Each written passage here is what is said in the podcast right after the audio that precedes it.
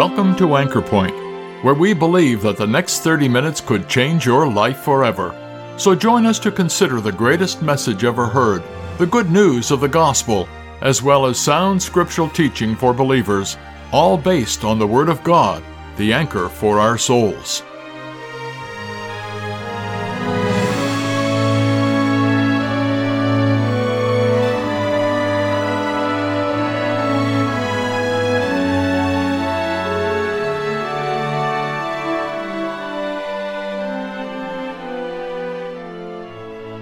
Well, we have to admit that today's topic is both incomprehensible and exhaustless. It is no less than the eternal God. We will never know all there is to know about the God of heaven. His essence is eternal. His character is far beyond what we can even hope to understand. So why even attempt, you may ask? Well, God has allowed us to know Him by revealing Himself to us through the Bible. That's why it's so important to read this book. Also, the Son of God, the Lord Jesus Christ, has made the invisible God visible. We see the nature of God in Him. God wants us to know Him. In today's broadcast, speaker Eugene Higgins looks at various aspects of God's character and personality: His omniscience, His omnipotence, His omnipresence, His righteousness, holiness, and perfect judgment, His compassion, love, and grace.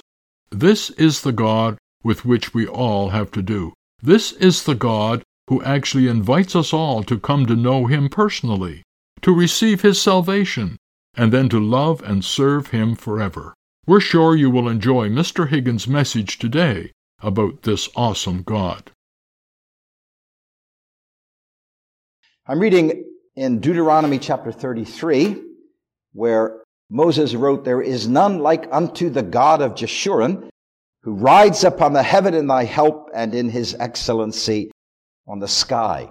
The eternal God is thy refuge, and underneath are the everlasting arms." Now, interestingly enough, while we are familiar with the fact that Moses wrote the first 5 books of our Bible, he also wrote at least one of the Psalms.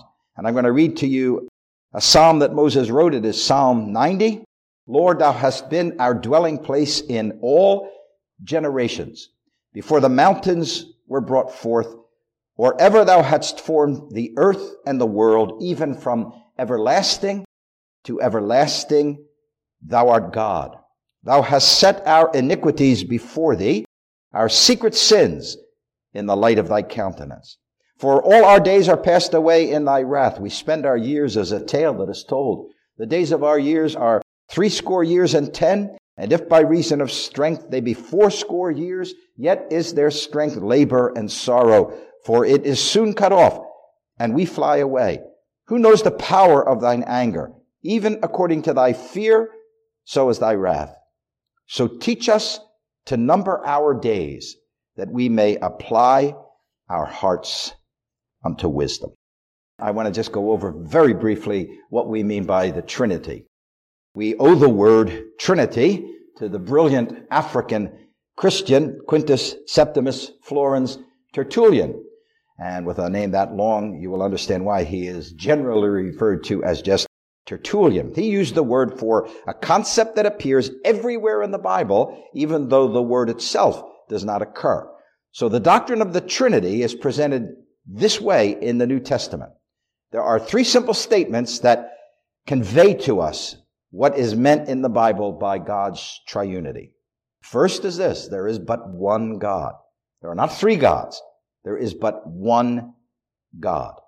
Number 2, the Father and the Son and the Holy Spirit are spoken of each as God and as having all the attributes of God. So there is one God, just one God. Father, Son, and Holy Spirit, 3 persons are spoken of as being God. And then finally, the Father, the Son, and the Holy Spirit are each distinct persons. Now, if you say, "Well, I still don't understand that," join the crowd. Because if you could understand God, He wouldn't be God. He is infinite. He is eternal. But when you have said these 3 things, you have enunciated the doctrine of the Trinity. that there is just one God, that there is a person called the Father and a person called the Son and a person called the Holy Spirit, and each is spoken of as being God and having all the attributes of God, even though there is just one God, and that the Father and the Son and the Holy Spirit are each distinct persons. The Trinity does not entail three gods in one God or three persons in one person. That would be nonsensical. But there is nothing contradictory in affirming that there are three persons in one God. That is, there are three whos, three persons, in one what? One God. Now again, the doctrine of the Trinity doesn't attempt to explain God. It only explains in an elemental way what God has revealed to us about himself so far. It is something akin to describing an iceberg by just describing the tip of the iceberg. All we're grasping is just a little of what we understand about this infinite and eternal being called God. Now you will notice that the term that is used by Moses is the eternal God. And since this is truth pertaining to the triune God, it gives us a glimpse of the Lord Jesus before he came, a glimpse of the Lord Jesus from eternity to eternity. And so we see that as to his being, there is one attribute that is seen in all his thoughts and actions. Please keep that in mind as I very quickly run through just a few things that we have understanding about from the Bible concerning God. There is one attribute that marks all of his dealings and all of his attributes, and that is he is holy. He is holy. Now, God is eternal. Notice the words, from everlasting to everlasting, thou art God. Generations of humans come and go. God remains. He existed before he began what we call time, before he created what we call matter. He existed eternally. We are dependent on so many things for life, but God is dependent on nothing outside of himself. Moses watched a whole generation of Israelis dying in the desert over a space of 38 to 40 years, and he was deeply impressed with the truth of God's eternality. He spoke about our spending our life so briefly as a tale that can be told in one breath. But he thought about God's everlastingness because God is eternal. In the 1950s, the Encyclopedia Britannica published its 55-volume set, The Great Books of the Western World. One of the gifted minds behind that series was a gentleman named Mortimer Adler. The opening volume is a compilation of the greatest themes addressed by seminal thinkers during the last two millennia. The longest essay is on God. When Adler was asked why that particular theme merited the lengthiest and longest treatment, he answered without apology, quote, because more consequences for life follow from this one issue than any other issue you can think of, end of quote. Did you hear what he said? More consequences for life follow from this one issue. What you think about God, whether you think there is a God, and what you think about him. The Bible is presenting this being to us as eternal. But he is also immutable. Closely related to his eternality is his ageless, changeless constancy. He said, I am the Lord. I change not. We change. And we can watch ourselves aging. If you have pictures of when you were younger and compare them now, it can be very frightful how much we change. But God never changes. Hebrews 13 says Jesus Christ is the same yesterday, today, and forever. James, in the first chapter of his epistle, spoke about God as a being with whom there is no variableness, no changing, neither shadow caused by turning. So he is eternal, he is unchanging, he is immutable. He is omniscient. He knows everything. He knows everything actual and possible. He knows everything past, present, and future. He knows everything material and immaterial. And he knows all of that simultaneously, perfectly, and completely. He knows you. He knows you completely. And he knows you unerringly. Solomon, at the dedication of the temple in Jerusalem, gave voice to that in his prayer He said, "Thou, even thou only knowest the hearts of all the children of men." We don't know everyone. More than that, we don't know the hearts of everyone. God knows all. He is omniscient. He is omnipotent. He is all-powerful. The physical creation that scientists and astronomers have studied for millennia is described in the Bible as the work of his fingers. God can do anything that is logically possible. Nothing taxes his power or requires him to exert himself in one instance more than another. If you've watched a weightlifter lifting weights, he might very easily lift a lesser weight, and then when more weights are added, he takes deep breaths and he bends and he exerts himself all the more and he hoists that weight. Nothing calls for God to add more strength. Nothing thwarts God. Nothing is impossible for God if it's logical to be done. When God asked Job questions that ranged over all of the creation, Job seemed to grow smaller and smaller as his impression of what God was like grew larger and larger, until finally Job confessed, "I know that thou canst do everything." That's omnipotence. "I know that thou canst do everything, and that no thought can be withheld from thee." And that, of course, is omniscient. God is eternal. God is immutable. God is omniscient. He knows everything. God is omnipotent. He is all-powerful. God is omnipresent. Since you and I are physical, finite beings, we are limited to one place at a time. God is spirit, and he fills the universe. Far from other human beings, a woman named Hagar, in the first book of our Bible, Genesis, realized that God was there.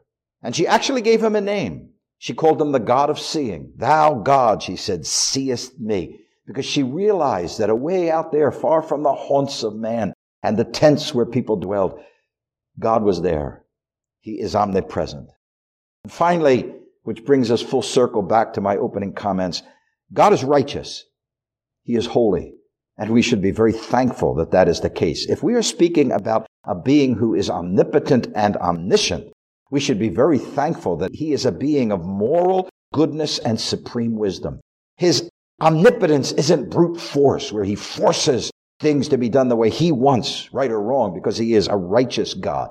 His omniscience isn't mere information storage, as if he has no interest in you, just filing away information constantly about what's happening on earth.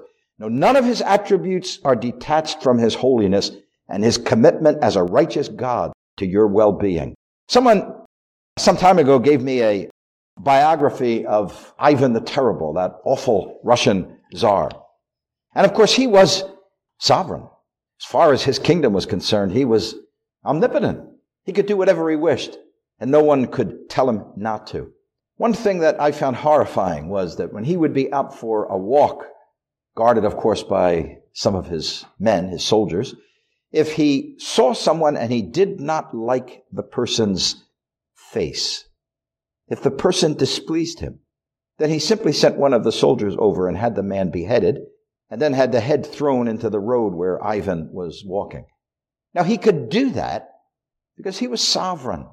Because, as I have said, in this limited sense, in his kingdom, his realm, he was omnipotent. What he was not was righteous. And what he was not is certainly what I'm about to tell you about God. Because God is gracious. We've looked at his greatness, but I want you to think about his grace. And whether you're thinking of his greatness or his grace, I can tell you that God, this triune God, is incomparable. As to his dealings with mankind, particularly through this period of time in which we live, there is one quality that marks all that he does, and it is grace. It is undeserved kindness. We are actually fairly insignificant creatures. Yet when Moses wrote his psalm, he not only spoke about God's greatness and his glorious power and how different he is from us and how infinitely beyond us he is, but he spoke about his steadfast love. And that is astounding love. It is astounding because of who he is, as I just mentioned to you. He is the eternal God. He has need of no one and nothing. He's self-existent. He found all that his heart could wish in his beloved Son from eternity. He doesn't need us. He doesn't need to find somewhere to display his love. He doesn't need something from us. But for a reason that I cannot explain to you, other than that this is the character of God, He chose to set his love on us. He chose to seek our welfare. This is astounding because of what we are. The Lord Jesus told us that sin comes from inside the human heart, comes from us. It's not something external that comes into us, but rather external things will trigger what is already in our hearts. Now, God hates sin. It is the antithesis to his holiness. He will not permit it in his presence. And yet, even though you and I are characterized by, marked by sin, this did not turn him away from his love for fallen creatures. You remember the words of John chapter 3 and verse 16, "For God so loved the world, that he gave his only begotten Son, that whosoever believeth in him should not perish, but have everlasting life." And you will recall that the Apostle Paul spoke about how personal that was. He said, "The Son of God loved me, and he gave himself for me." Paul says in Romans chapter 5 that it was at Calvary that God displayed his love toward us, and that while we were yet sinners, Christ died for us. And I think it is astounding because of how we fell, how we became sinners. It was by willful choice. It was in a foolish attempt to be like God. It was not accidental. It was not an unwitting thing. It wasn't that Adam became a sinner the way you catch a cold. This was willful, insolent, rebellious, and haughty against God and against his command. And yet nothing has changed the fact that while we have turned to sin, God has never turned away from us. Now that is abounding grace. Grace because we rejected his counsel and his word. Just as Adam disobeyed God and turned from him, we have turned everyone to his own way. We've ignored God's advice, if I could put it that way. And we should have been left to reap the result of our own foolish decisions. And instead, God is offering salvation to all. Here is how Paul put this grace that I'm telling you about.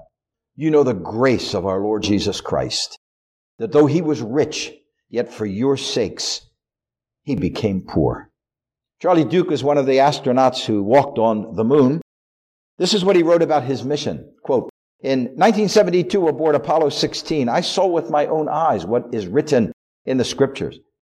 Isaiah 40 and 22 says, 'It is he that sits upon the circle of the earth.' And in Job 26, it is written, 'God hangs the earth upon nothing.' Who told Isaiah that the earth was a circle? And how did the writer of Job know that the earth hung on nothing? This is the Lord I love and serve. This is the Lord who transformed my life. This is the Lord who transformed my marriage.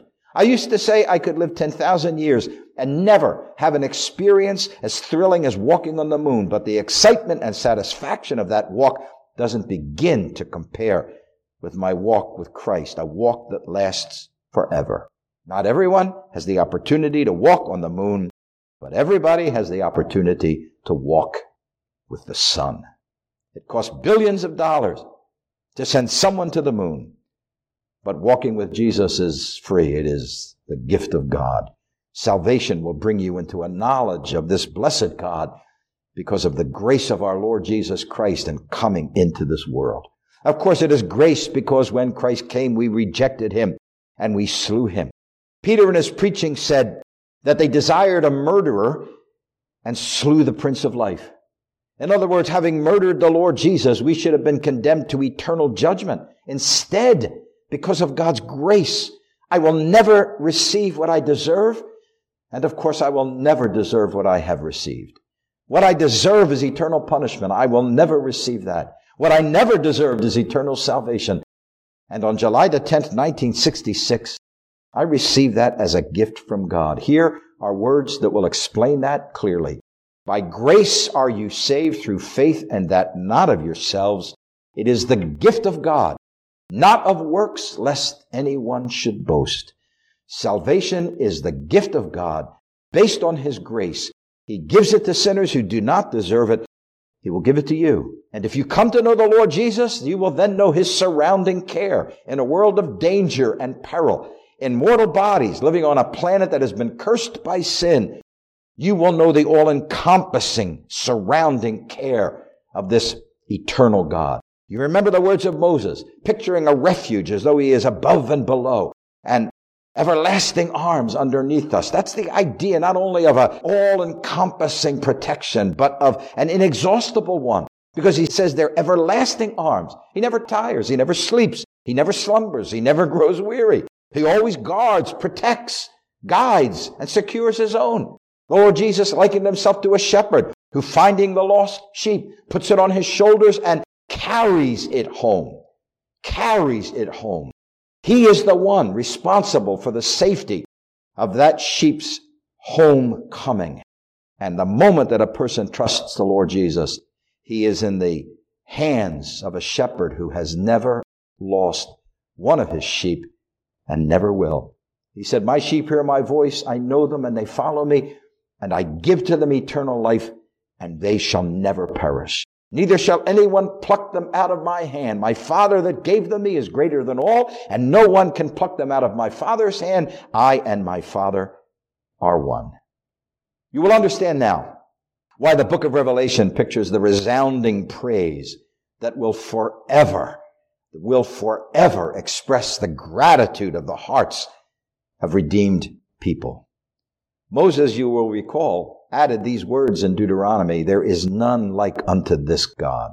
No one like this God. And when you come to the last book of the Bible, Revelation, you will find redeemed men and women surrounding the throne of God and of the Lamb, praising the triune God, the eternal God, for who he is, for what he has done, for his grace in doing it, for the precious blood of Christ that enabled it to happen. And they are thanking God that they were redeemed by the blood of the Lamb of God. I hope you will come to know this incomprehensible God. That almost sounds like a contradiction. Coming to know someone who can't be known. He can't be fully known because he is God. But he has made himself known through the Lord Jesus. And if you will trust the Savior this night, the Bible says, "He that believes on the Son has everlasting life."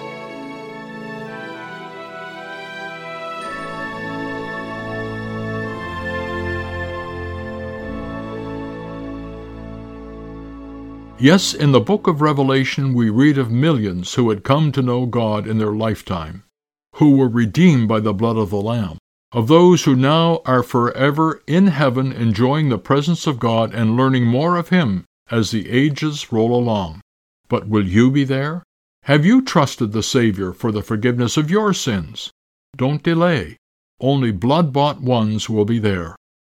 If this or any of our Bible messages here at Anchor Point has made you aware of God's interest in you, or if you would like some literature that would help you understand these important truths, why don't you drop us a line at anchorpointradio@gmail.com. We'd love to hear from you. We're glad you were able to join us at Anchor Point today. Anchor Point is sponsored by Believers in Christ, who are meeting at various gospel halls. Each of these Christian assemblies holds gospel services every Sunday, as well as other meetings such as regular prayer and Bible studies throughout the week.